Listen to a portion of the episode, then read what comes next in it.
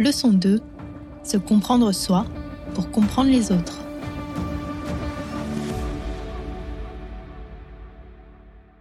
Ce que j'ai compris avec euh, mon enfance, c'est que j'avais besoin, j'avais premièrement pas peur euh, de surmonter les obstacles.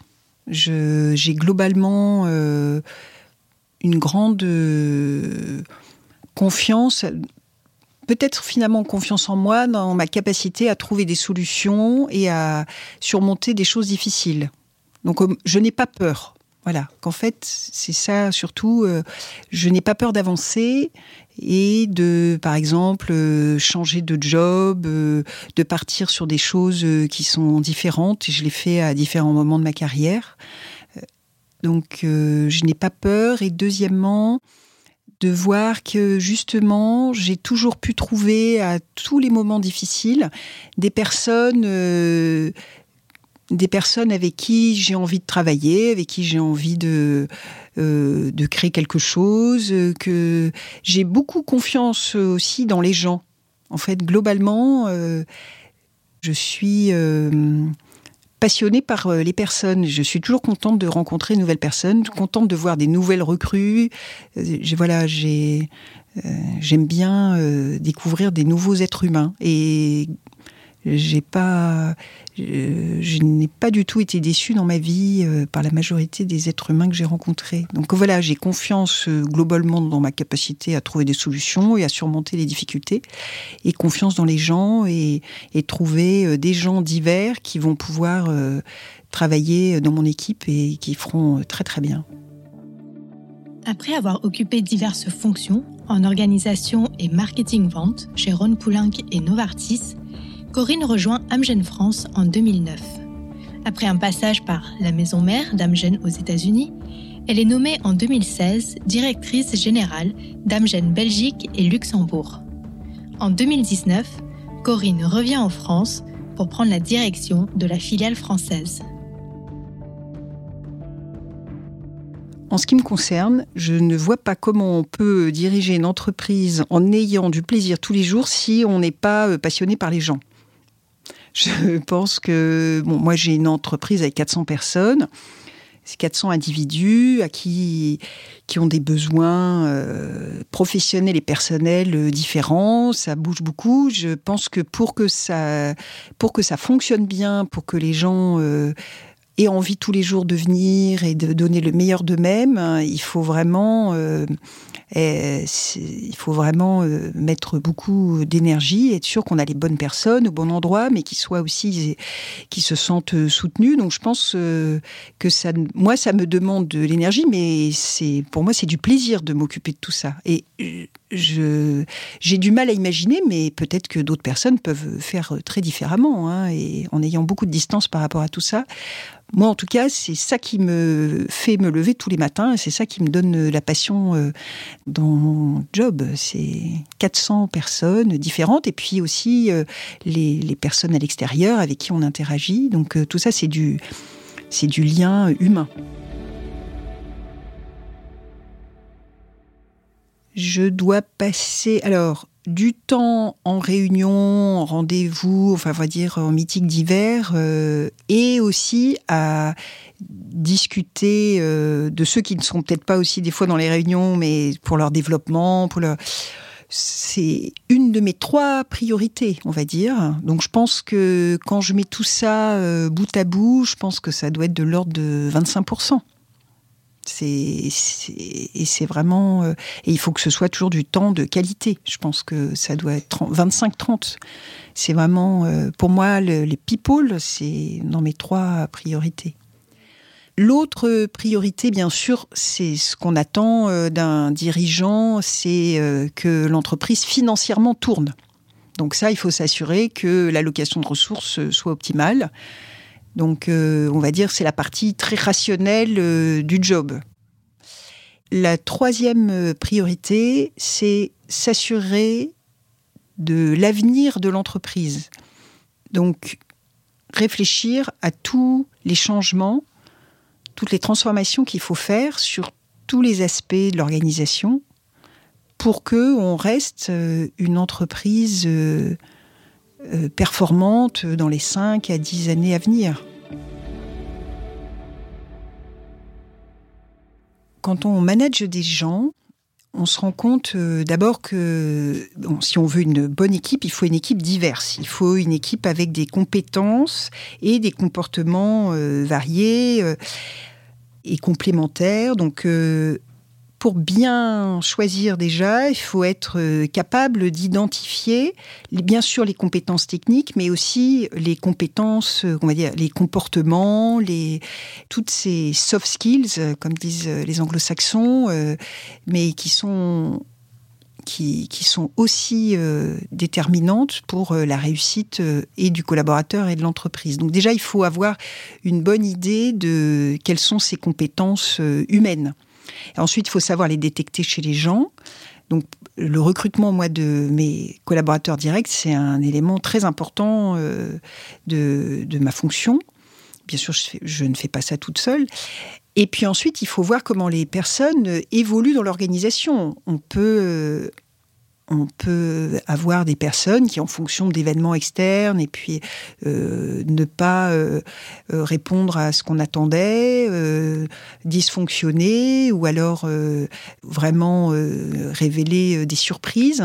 Et tout ça, il faut être capable de, de l'identifier assez vite parce qu'il ne faut pas laisser si c'est une situation qui pourrait devenir mauvaise, on va dire, pour la personne et pour l'organisation, il faut savoir euh, agir au bon moment.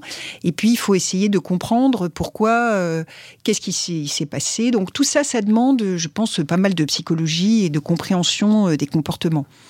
Donc, ça m'a toujours passionné la psychologie des gens. Alors aussi, donc c'est vrai que moi j'ai passé. Et je pense que déjà, si on s'intéresse à la psychologie des gens, on peut déjà commencer à travailler sur le sujet que l'on a sous la main tous les jours, qui est soi-même, euh, d'apprendre un peu à se comprendre, à se connaître. Euh, surtout que son, moi, il évolue dans le temps et ça permet aussi de comprendre euh, certaines personnes. Et puis aussi, j'ai je me suis rendu compte aussi avec l'âge qu'il y avait des il y avait des collaborateurs dont certains comportements m'irritaient particulièrement et d'autres qui irritait euh, certains et pas moi. J'étais plus tolérante pour le coup. J'avais, il y avait sortes, une sorte d'asymétrie. Euh. Donc je pense que c'est important de comprendre quels sont les facteurs, euh, ces facteurs un peu prédictif de, pour pouvoir soi-même bien répondre aussi aux besoins et être resté émotionnellement le plus stable possible. Parce que je pense que c'est ce qu'on attend d'un dirigeant, c'est de rester quand même très stable émotionnellement et de, de savoir euh, bien réagir euh, dans toutes sortes de situations. Le rôle du dirigeant. Un vaste sujet sur lequel de nombreux intervenants se sont exprimés dans ce podcast tous avec des visions un peu différentes en fonction de leur parcours, de leur expérience et de leur propre sensibilité. Cette image du dirigeant et de la manière dont il doit se comporter vis-à-vis de ses collaborateurs, Corinne l'a construite au travers de moments marquants sur lesquels elle a accepté de revenir. Parmi les, comportements que je n'apprécie pas, euh, et ça, maintenant, j'ai beaucoup plus de recul par rapport à ça, je n'aime pas les gens qui se mettent en scène qui en fait euh, ne sont pas authentiques, qui se vendent, hein, euh, qui ont une forme euh, d'arrogance. Et notamment, j'ai souvenir d'un grand, d'un leader dans une précédente entreprise, à un niveau très élevé, qui voulait toujours faire croire qu'il était très fort, qu'il avait la réponse à tout, que c'était Superman. Lors d'un grand meeting international, donc en fait, c'était vraiment une machine très bien huilée. Tout à la fin du meeting, alors que euh, il, était euh, bien connu qu'il était que cette personne était extrêmement froide et, indifférente euh, à tout ce qui pouvait se passer d'humain autour de lui il s'est tout d'un coup déboutonné en nous expliquant en fin de session qu'il euh, avait énormément travaillé pour ce séminaire et devant 300 personnes, euh, quasiment pleurant euh, devant tout le monde pour nous expliquer qu'il n'avait pas pu s'occuper de ses enfants et que c'était vraiment... Alors qu'on savait une grande partie d'entre nous savions qu'il se désintéressait parfaitement de tout ce qui pouvait arriver à ses collaborateurs. Et j'avoue que j'ai été choquée. Je, n'ai pas du tout apprécié euh, euh, qu'il veuille se mettre en scène de cette manière et qu'il euh, essaye de nous apitoyer. Peut-être qu'on revient à ma pitié de tout à l'heure, d'une manière que je trouvais euh, manipulatrice. Donc voilà, ça, ça fait partie des choses hein, que euh, je n'apprécie pas et qui peuvent en effet mériter. Donc maintenant, j'ai appris à moi le. Mais ceux qui jouent euh, dans le boulot, qui jouent un peu des. qui prennent des postures, parce que je pense que quand je vais au théâtre, j'aime bien voir des acteurs jouer un rôle. En revanche, dans le travail, je n'attends pas du tout de mes collaborateurs ou de mes patrons aussi de jouer euh, le rôle euh, du grand général qui n'a peur de rien et qui vient pleurer à la fin euh, des larmes de crocodile. Je n'aime pas, en effet, le manque d'authenticité. Je n'aime pas les gens qui jouent un rôle pour essayer, pour essayer d'apitoyer, de manipuler, d'attirer l'attention c'est la vulnérabilité. Je pense qu'en effet, euh, c'est tout le monde euh, passe par là et, ça fait partie de l'humanité. En revanche, euh, de, jouer la vulnérabilité, ça ne me paraît pas du tout professionnel. Je trouve qu'en effet, les gens qui, qui, sont, qui ont le, courage, hein, ça demande du courage de, manière assez simple, comme un manager que j'ai eu, de, on, venait euh, de commencer à travailler avec lui, il, venait d'une autre filiale d'un pays étranger, et euh, au bout de 15 jours, il a fait une réunion avec euh, tous ses collaborateurs directs et il a partagé son 360 avec nous en disant voilà euh, mon dernier 360, voilà les, points forts et voilà mes points d'amélioration. J'avais trouvé que c'était courageux, on le connaissait pas euh, et j'ai vraiment apprécié. Et d'ailleurs, ça a été un des meilleurs managers que j'ai eu parce que je trouvais que ça c'était de l'humilité et c'était de la simplicité dans ses rapports avec les autres ce qui ne l'a pas empêché après d'être exigeant, mais toujours d'une manière euh, tout à fait euh, humaine. Quand j'ai commencé euh, mon job de, de Manager en Belgique et j'ai refait la même chose en, France, j'ai expliqué aux gens qu'est-ce que j'aime et qu'est-ce que j'aime pas, justement je leur ai dit voilà voilà ce qu'on m'a dit jusqu'ici et que je sais faire ou que je sais pas faire. Et je, vous dis aussi ce que j'aime et ce que j'aime pas. Et notamment, j'avais dit, j'aime pas le bullshit. C'est, faut pas essayer euh, de me raconter des histoires. Parce que si je commence à penser que c'est une histoire qu'on me raconte pour essayer de me plaire, là, je vais devenir, euh, je risque de devenir, pour le coup, euh, challenging. J'aime pas la flatterie et j'aime pas le bullshit. En revanche, j'aime bien quand les gens viennent me dire au contraire, voilà, ça, c'est un, point qui est compliqué. Euh, je ne sais pas comment le régler. Euh, j'ai pensé à différentes options. Ou qui viennent me dire des choses euh, qui sont pas nécessairement agréables à entendre. Sur, et je préfère au contraire un collaborateur qui vient me dire là Corinne c'était pas comme ça que tu aurais dû réagir c'est pas ou euh, là tu as été injuste avec euh, telle personne pour telle et telle raison. Je, trouve ça euh, très courageux et, j'ai beaucoup de respect pour les gens qui viendront me dire qui viendront me donner du feedback le plus honnête possible. Comprendre ce que l'on aime ce que l'on n'aime pas savoir comment on fonctionne pour mieux comprendre ses propres réactions et celles des autres, autant de compétences que Corinne estime importantes pour un dirigeant et qui s'acquièrent avec du temps et de l'aide. Je fais d'abord euh, pas mal d'auto-analyse Bien sûr, euh, j'ai aussi beaucoup discuté avec d'autres personnes. Euh, j'ai eu un coach. je pense que à différentes étapes de ma vie, j'ai été, j'ai fait En effet, euh, j'ai eu des échanges, euh, j'ai pu. Euh, il faut pas rester en auto-réflexif. Hein. Je pense que ça, c'est bien de, de passer à une phase d'auto-réflexion quand on a eu déjà des échanges avec l'extérieur. C'est extrêmement important de pas se regarder tout seul euh, dans sa glace et de et d'essayer de trouver tout tout seul.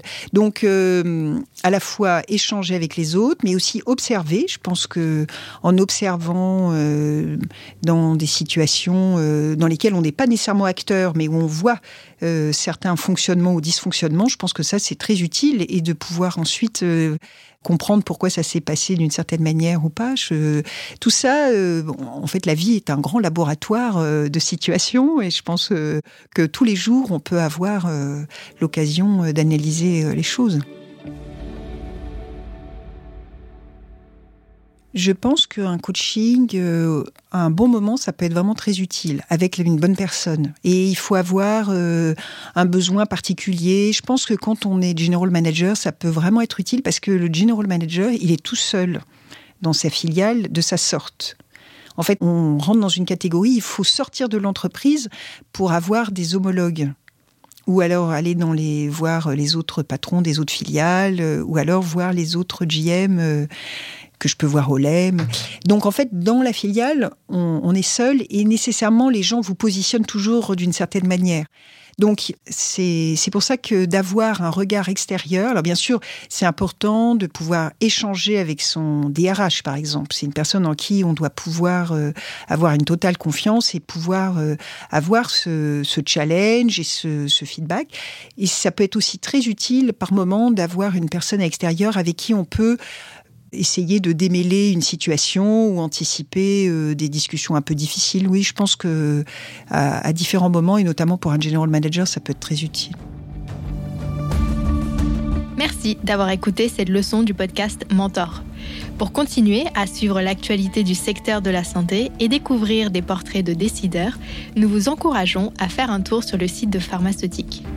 Si cet épisode vous a plu, n'oubliez pas d'en parler à vos amis, à votre famille ou à vos collègues. Nous pouvons tous apprendre et être inspirés par les grands leaders de la santé.